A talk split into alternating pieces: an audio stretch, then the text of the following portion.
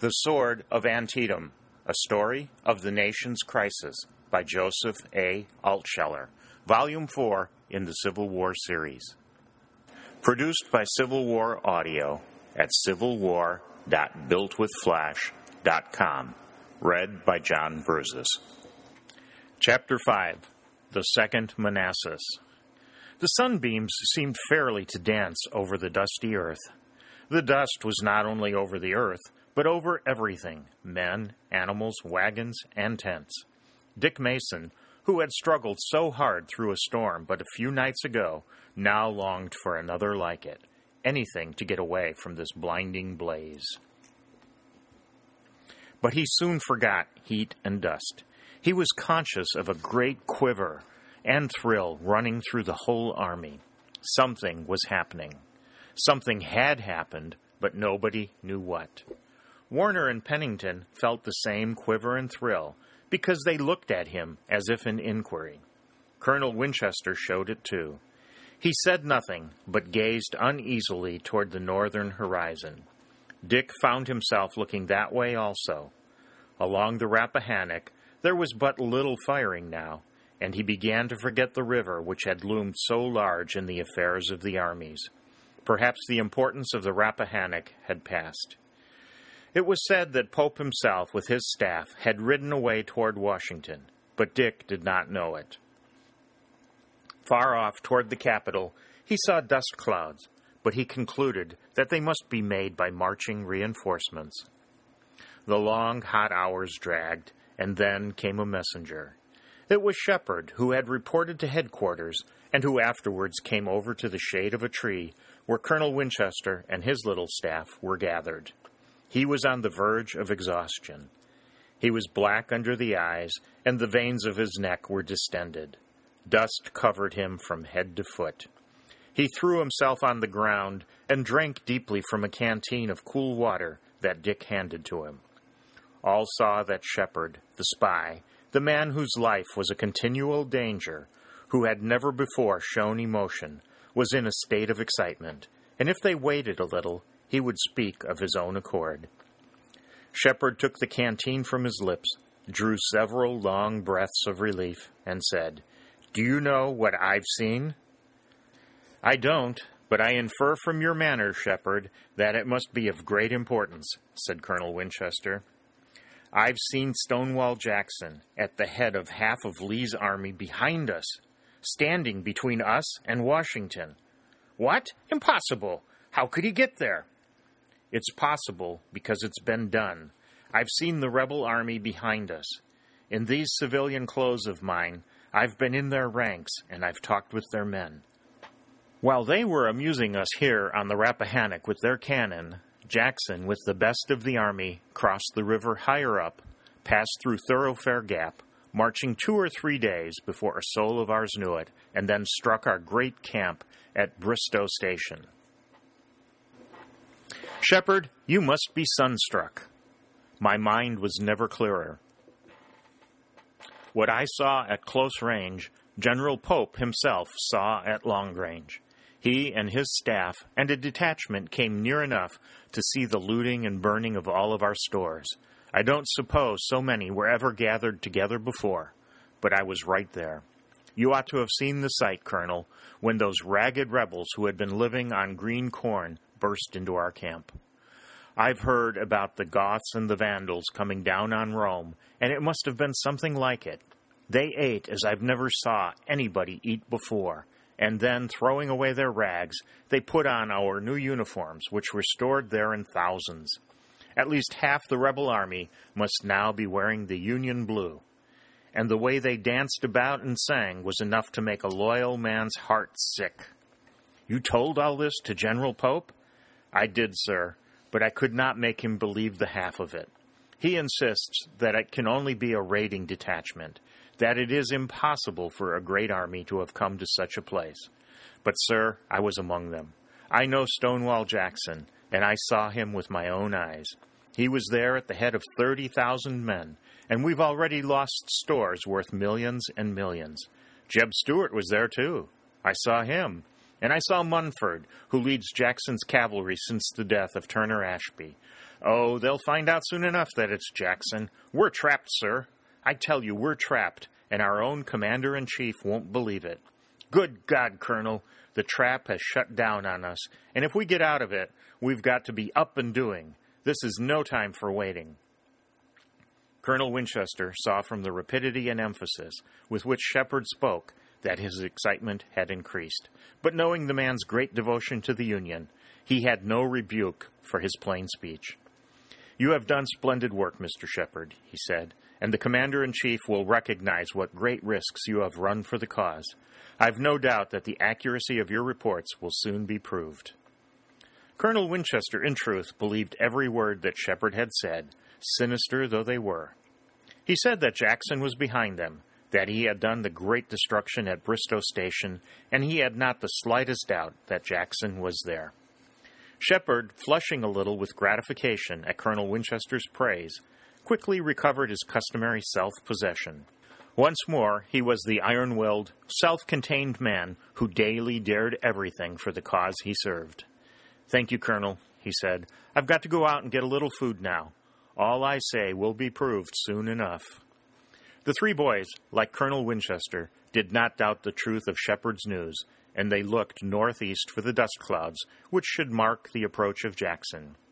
We've been outmaneuvered, said Warner to Dick, but it's no reason why we should be outfought.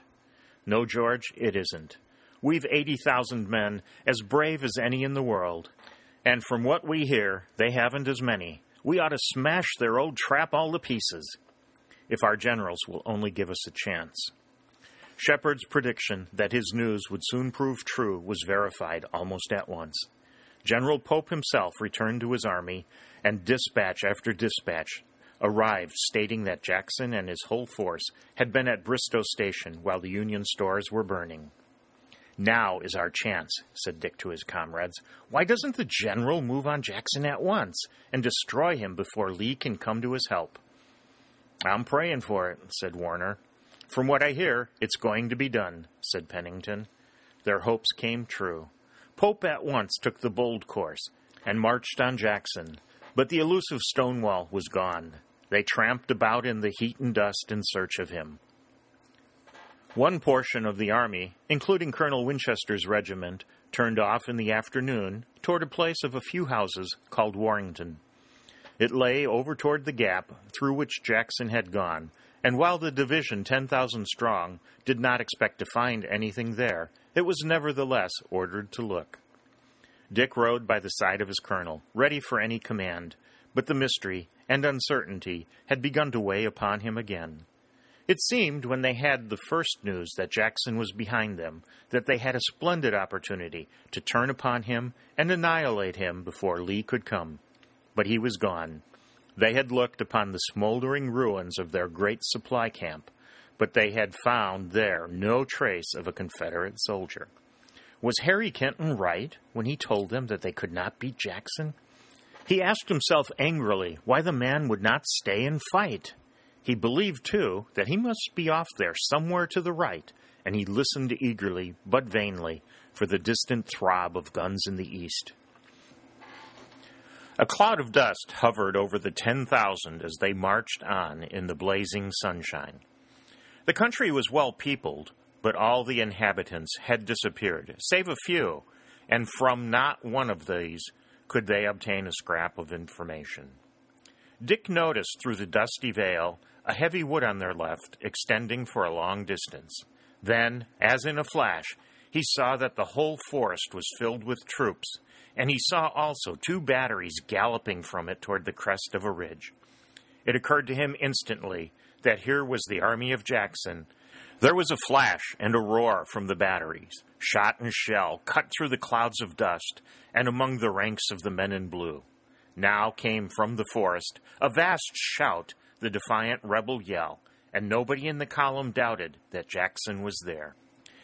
He had swung away toward the gap where Lee could come to him more readily, and he would fight the whole Union army until Lee came up. At the roar of the first discharge from the batteries was dying, swarms of skirmishers sprang up from ambush and poured a storm of bullets upon the Union front and flanks. A cry, as of anguish, arose from the column, and it reeled back, But the men, many of them hardy young farmers from the West, men of staunch stuff, were eager to get at the enemy, and the terrible surprise could not daunt them. Uttering a tremendous shout, they charged directly upon the Southern force. It was a case largely of vanguards, the main forces not yet having come up, but the two detachments charged into each other with a courage and fierceness that was astounding. In a minute, the woods and fields were filled with fire and smoke, and hissing shells and bullets. Men fell by hundreds, but neither side yielded.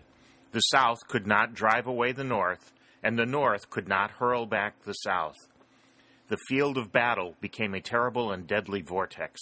The fire of the opposing lines blazed in the faces of each other.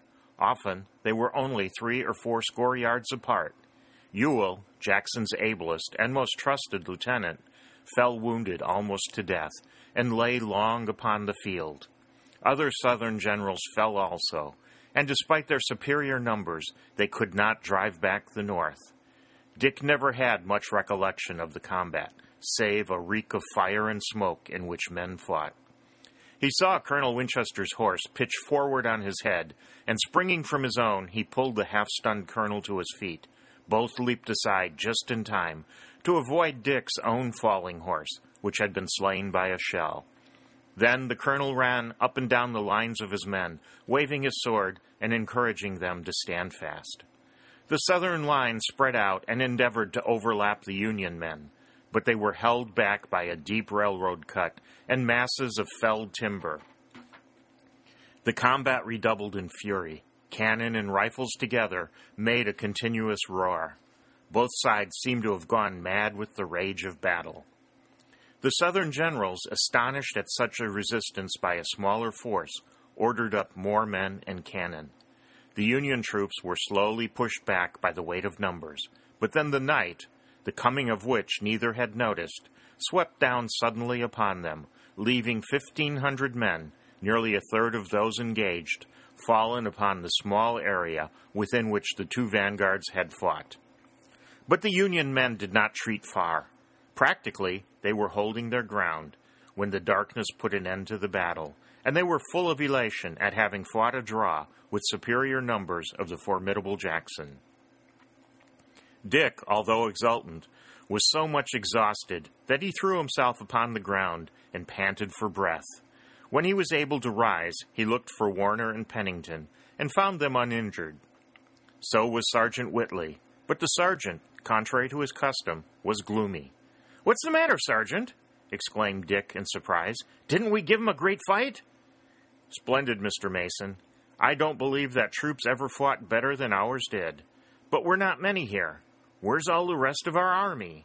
Scattered, while I'm certain that Jackson, with 25 or 30,000 men, is in front of us, with more coming.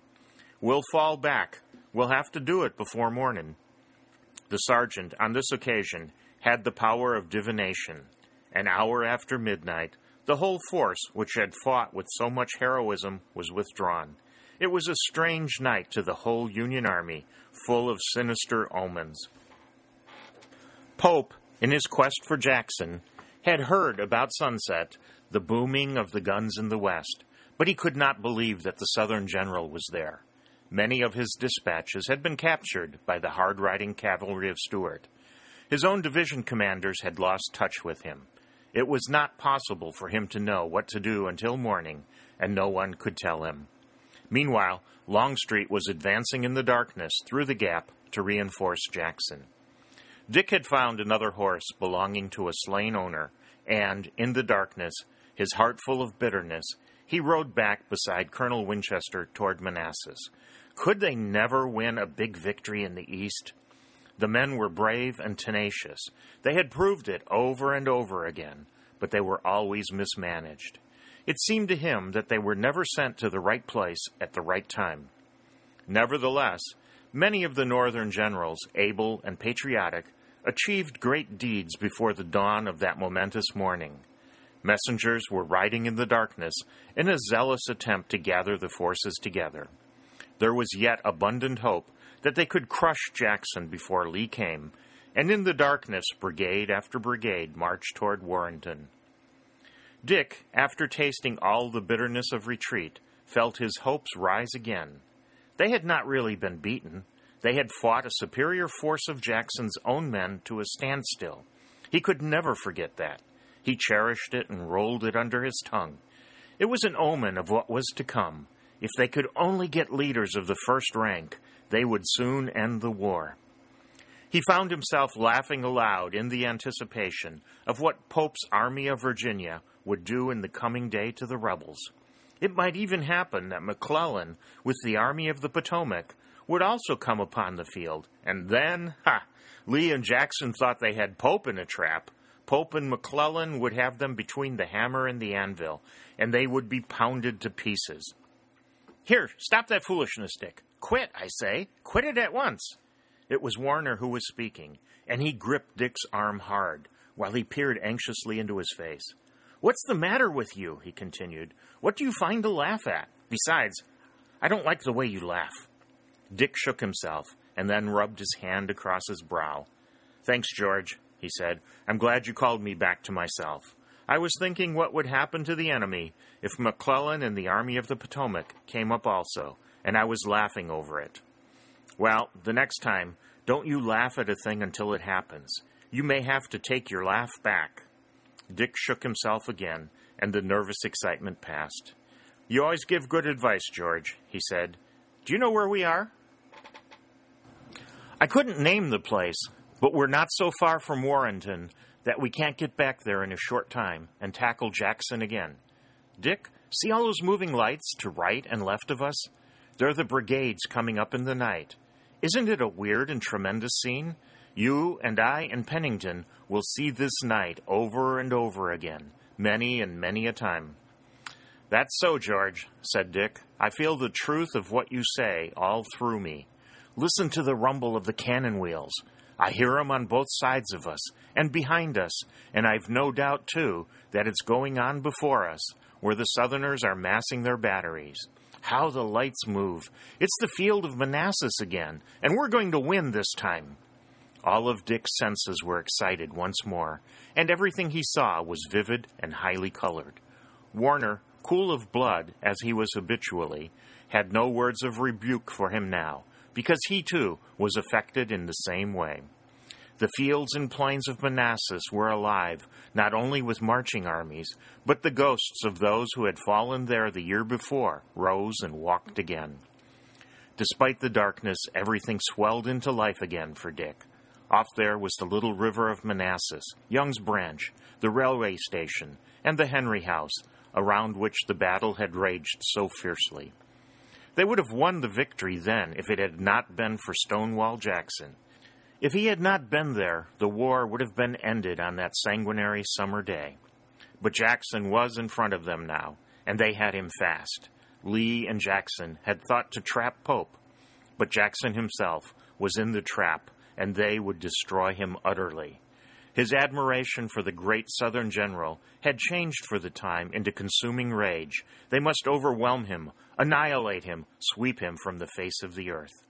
They mounted again and moved back, but did not go far. Get down, Dick, said Colonel Winchester. Here's food for us and hot coffee. I don't remember myself how long we've been in the saddle and how long we've been without food, but we mustn't go into battle until we've eaten. Dick was the last of the officers to dismount. He, too, did not remember how long they had been in the saddle. He could not say at that moment whether it had been one night or two. He ate and drank mechanically, but hungrily. The Union Army nearly always had plenty of stores, and then he felt better and stronger. A faint bluish tint was appearing under the gray horizon in the east. Dick felt the touch of a light wind on his forehead. The dawn was coming. Yes, the dawn was coming, but it was coming heavy with sinister omens and the frown of battle. Before the bluish tint in the east had turned to silver, Dick heard the faint and far thudding of the great guns, and closer, a heavy, regular beat, which he knew was the gallop of cavalry. Surely the North could not fail now. Fierce anger against those who would break up the Union surged up in him again. The gray came at last, driving the bluish tint away, and the sun rose hot and bright over the field of Manassas, which already had been stained with the blood of one fierce battle. But now the armies were far greater. Nearly a 150,000 men were gathering for the combat, and Dick was still hoping that McClellan would come with 70 or 80,000 more. But within the Confederate lines, where they must always win and never lose, because losing meant to lose all, there was a stern determination to shatter Pope and his superior numbers before McClellan could come. Never had the genius and resolution of the two great Southern leaders burned more brightly. As the brazen sun swung slowly up, Dick felt that the intense nervous excitement he had felt the night before was seizing him again. The officers of the regiment remained on foot. Colonel Winchester had sent their horses away to some cavalrymen who had lost their own. He and his staff and other officers, dismounted, could lead the men better into battle. And that it was battle, great and bloody, the youngest of them all could see. Never had an August day seemed brighter and hotter. Every object seemed to swell into new size in the vivid and burning sunlight. Plain before them lay Jackson's army. Two of his regiments were between them and a turnpike that Dick remembered well. Off to the left ran the dark masses in gray until they ended against a thick wood. In the center was a huge battery, and Dick, from his position, could see the mouths of the cannon waiting for them. But he also saw the great line of the Northern Army. It was both deeper and longer than that of the South, and he knew that the men were full of resolve and courage. How many have we got there? Dick heard himself asking Warner. Forty or fifty thousand, I suppose, he heard Warner replying, and before night there will be eighty thousand. Our line is two miles long now. We ought to wrap around Jackson and crush him to death. Listen to the bugles. What a mellow note.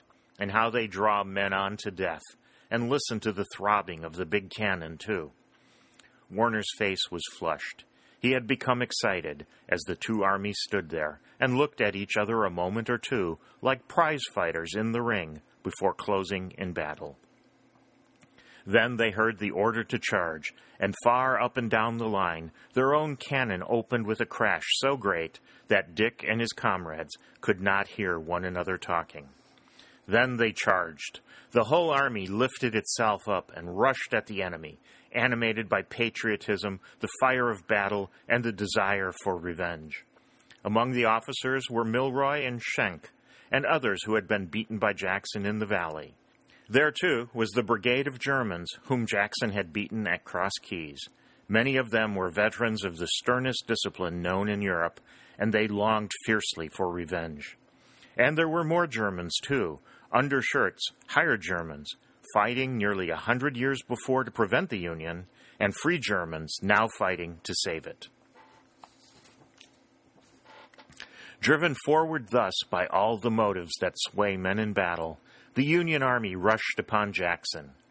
Confident from many victories and trusting absolutely in their leader, the Southern defense received the mighty charge without flinching. The wood now swarmed with riflemen, and they filled the air with their bullets, so many of them that their passage was like the continual rush of a hurricane. Along the whole line came the same metallic scream, and the great battery in the center was a volcano pouring forth a fiery hurricane of shot and shell. Dick felt their front lines being shorn. Although he was untouched, it was an actual physical sensation. He could see but little save that fearful blaze in their faces, and the cries of the wounded and dying were drowned by the awful roar of so many cannon and rifles. The cloud of dust and smoke had become immense and overwhelming in an instant, but it was pierced always in front by the blaze of fire, and by its flaming light Dick saw the long lines of Southern men, their faces gray and fixed, as he knew those of his own comrades were. But the charge brave, even reckless, failed. The brigades broke in vain on Jackson's iron front. Riddled by the fire of the great battery and of the riflemen, they could not go on and live. The Germans had longed for revenge, but they did not get it. The South Carolinians fell upon them at the edge of the wood and hurled them back. They rallied and charged again, but again they were handled terribly and were forced back by the charging masses of the Southerners. Dick had been at Shiloh. He had seen the men of the West in a great battle, and now he saw the men of the East in a battle yet greater. There it had been largely in the forest. Here it was mostly in the open. Yet he saw but little more. One of the extraordinary features of this battle was dust. Trampled up from the dry fields by fighting men in scores of thousands, it rose in vast floating clouds that permeated everything. It was even more persistent than the smoke.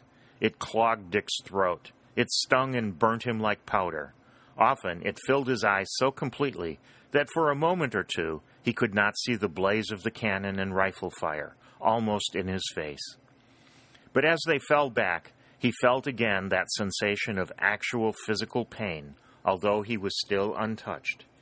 Added to it was an intense mental anguish. They were failing. They had been driven back.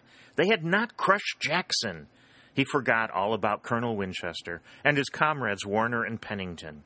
He forgot all about his own danger in this terrible reversal of his hopes, and he began to shout angrily at the men to stand.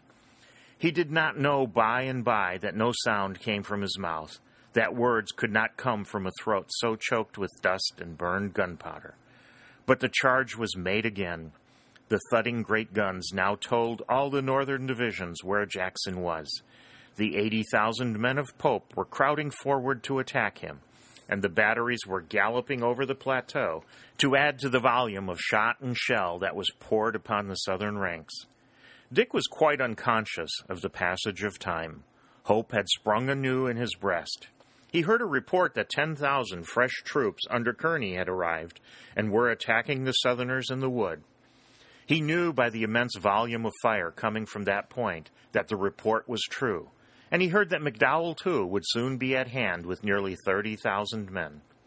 Then he saw Colonel Winchester, his face a mass of grime, and his clothing flecked with blood. But he did not seem to have suffered any wound, and he was calmly rallying his men. It's hot, Dick shouted. Why, he knew not. Yes, my boy, and it will soon be hotter. Look at the new brigades coming into battle.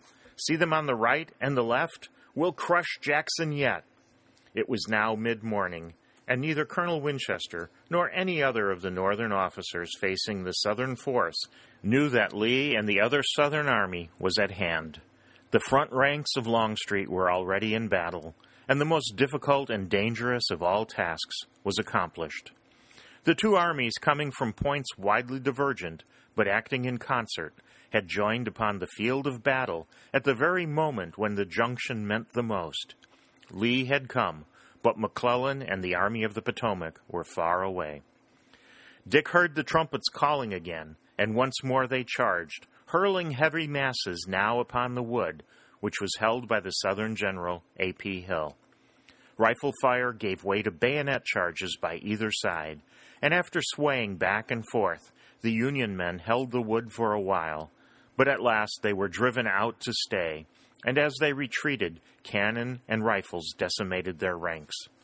The regiment had suffered so terribly that after its retreat, it was compelled to lie down a while and rest. Dick gasped for breath, but he was not as much excited as he had been earlier in the day.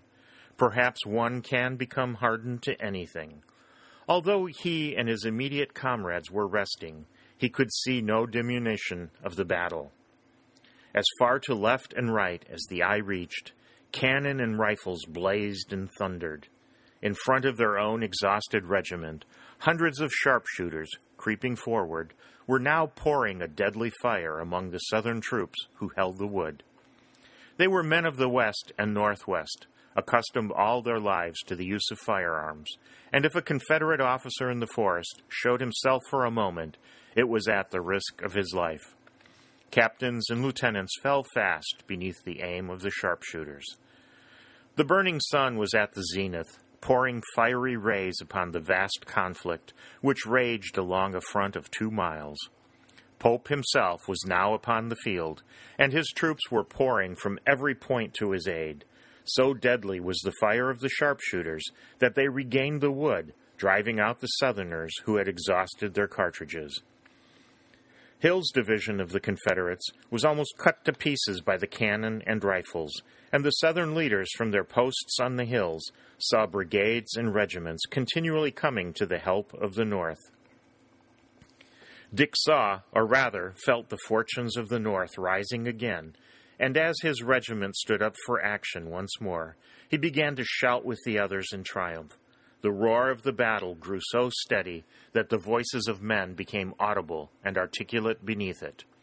They shut their trap down upon us, but we're breaking that trap all to pieces, he heard Pennington say. Looks as if we might win a victory, said the cooler Warner. Then he heard no more, as they were once again upon the enemy, who had received them almost hand to hand, and the battle swelled anew.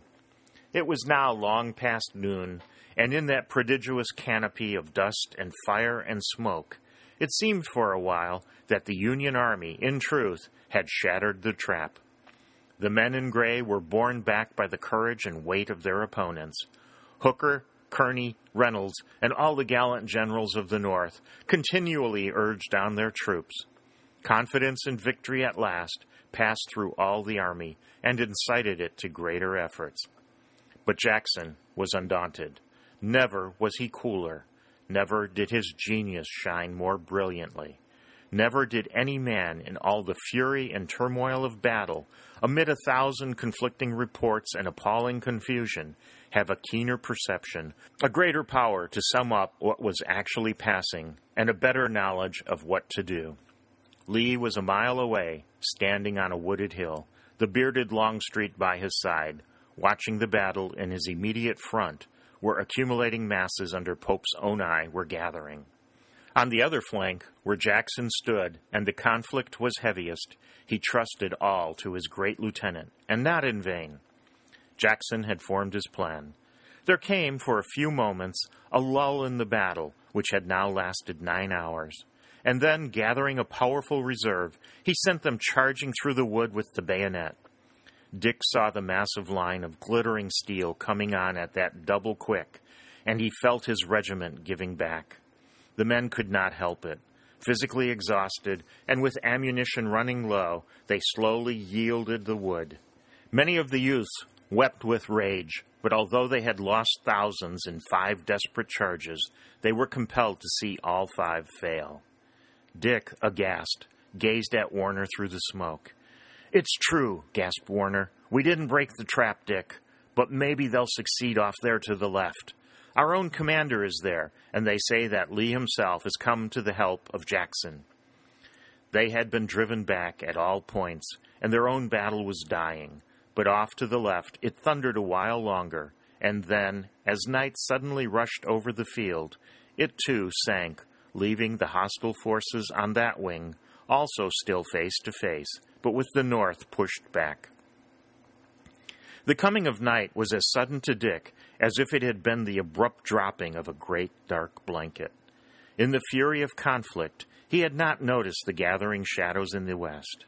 The dimness around him, if he had taken the time to think about it, he would have ascribed to the vast columns of dust that eddied and surged about. Again, it was the dust that he felt and remembered, the surging back and forth of seven score thousand men, the tread of horses, and the wheels of hundreds of cannons raised it in such quantities that it covered the forest and the armies with a vast whitish curtain. Even in the darkness, it showed dim and ghastly, like a funeral veil. Out of that fatal forest came a dreadful moaning. Dick did not know whether it was the wind among the trees or the dying. Once more, the ghosts of the year before walked the fatal field, but the ghosts of this year would be a far greater company.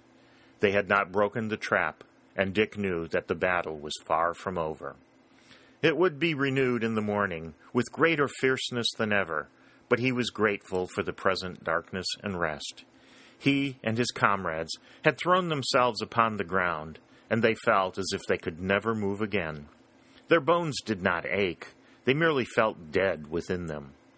Dick was roused after a long time. The camp cooks were bringing food and coffee. He saw a figure lying at his feet, as still as death, and he shoved it with his foot. Get up, Frank, he said. You're not dead. No, I'm not, but I'm as good as dead. You just let me finish dying in peace. Dick shoved him again, and Pennington sat up. When he saw the food and coffee, he suddenly remembered to be hungry. Warner was already eating and drinking. Off to the left, they still heard cannon and rifles, although the sound was sinking. Occasionally, flashes from the mouths of the great guns illumined the darkness. Dick did not know what time it was. He had no idea how long he had been lying upon the ground panting, the air surcharged with menace and suspense. The vast clouds of dust, impregnated with burned gunpowder, still floated about, and it scorched his mouth and throat as he breathed it. The boys, after eating and drinking, lay down again. They still heard the firing of pickets, but it was no more than the buzzing of bees to them, and after a while they fell into the sleep of nervous and physical exhaustion. But while many of the soldiers slept, all of the generals were awake. It was a singular fact, but in the night that divided the great battle of the Second Manassas into two days, both sides were full of confidence. Jackson's men, who had borne the brunt of the first day, rested upon their arms and waited the dawn with implicit confidence in their leader. On the other flank, Lee and Longstreet were massing their men for a fresh attack. The losses within the Union lines were replaced by reinforcements. Pope rode among them, sanguine, full of hope, telegraphing to Washington that the enemy had lost two to his one and that Lee was retreating toward the mountains. Dick slept uneasily through the night and rose to another hot August sun. Then the two armies looked at each other and it seemed that each was waiting for the others to begin as the morning hours dragged on and only the skirmishers were busy. During this comparative peace, the heavy clouds of dust were not floating about, and Dick, whose body had come to life again, walked back and forth with his colonel, gazing through their glasses at the enemy. He scarcely noticed it, but Colonel Winchester's manner toward him had become paternal.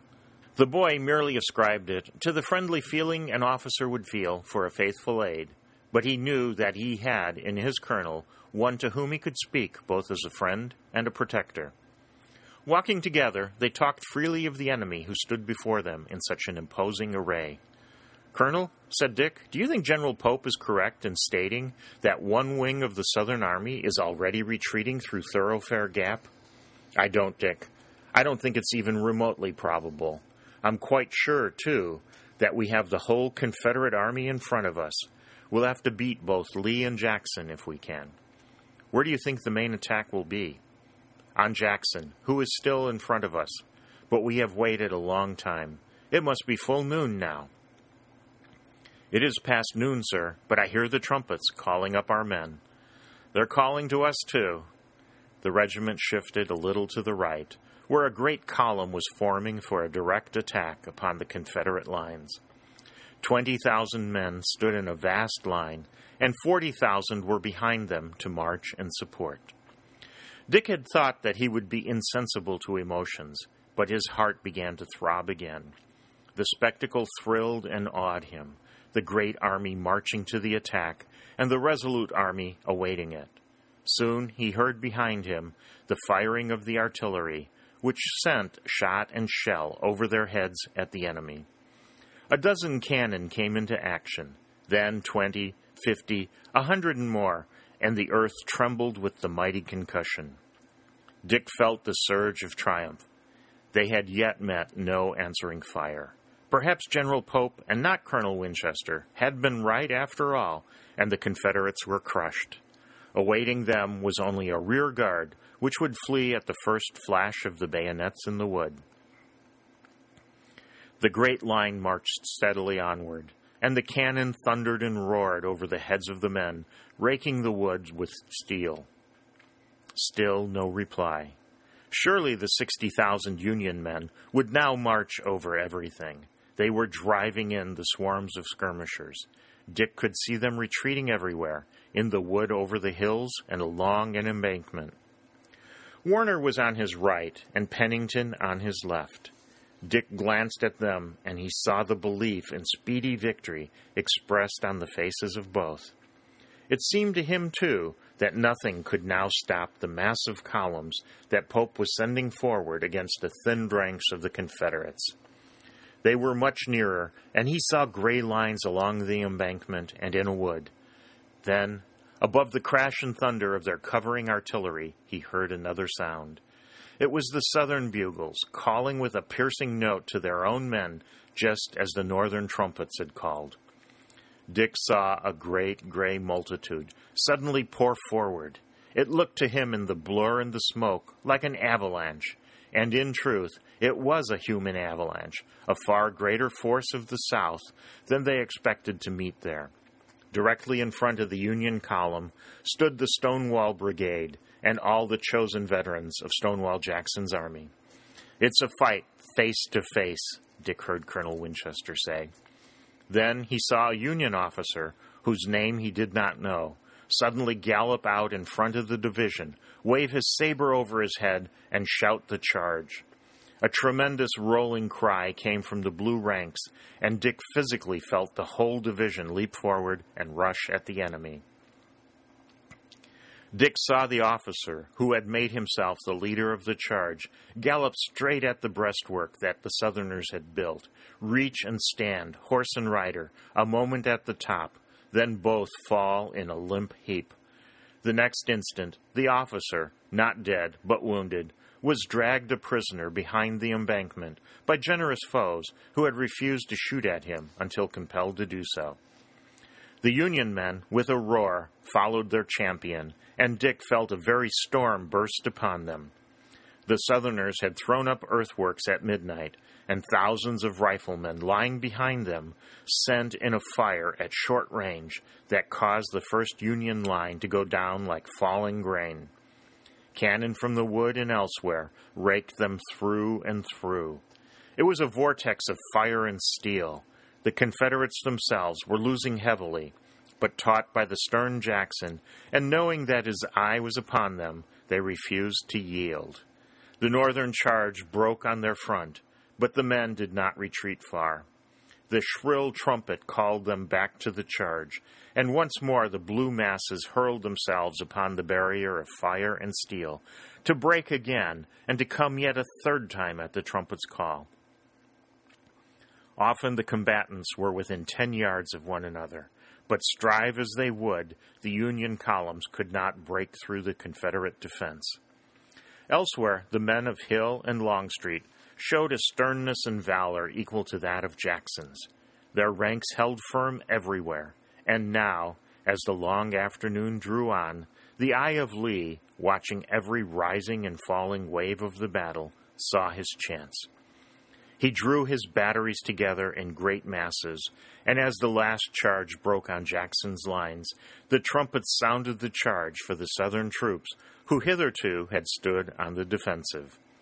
Dick heard a tremendous shout, the great rebel yell that he had heard so often before, and that he was destined to hear so often again. Through the clouds of smoke and dust, he saw the long lines of Southern bayonets advancing swiftly. His regiment, which had already lost more than half its numbers, was borne back by an appalling weight. Then hope deserted the boy for the first time. The Union was not to be saved here on this field. It was instead another lost Manassas, but far greater than the first. The genius of Lee and Jackson, which bore up the Confederacy, was triumphing once again. Dick shut his teeth in grim despair. He heard the triumphant shouts of the advancing enemy, and he saw that not only his own regiment, but the whole northern line was being driven back, slowly, it is true, but they were going. Now, at the critical moment, Lee was hurling forward every man and gun. Although his army was inferior in numbers, he was always superior at the point of contact, and his exultant veterans pressed harder and harder upon their weakening foes. Only the artillery behind them now protected Dick and his comrades. But the Confederates still came with a rush. Jackson was leading on his own men who had stood so long on the defensive. The retreating Union line was broken, guns were lost, and there was a vast turmoil and confusion. Yet out of it, some order finally emerged, and although the Union Army was now driven back at every point, it inflicted heavy losses upon its foe, and under the lead of brave commanders, great masses gathered upon the famous Henry Hill, resolved, although they could not prevent defeat, to save the army from destruction. Night was coming down for the second time upon the field of battle, lost to the North, although the North was ready to fight again. Lee and Jackson looked upon the heavy Union masses gathered at the Henry Hill, and then, looking at the coming darkness, they stopped the attack. Night, heavier than usual, came down over the field, covering with its friendly veil those who had lost and those who had won, and the 25,000 who had fallen.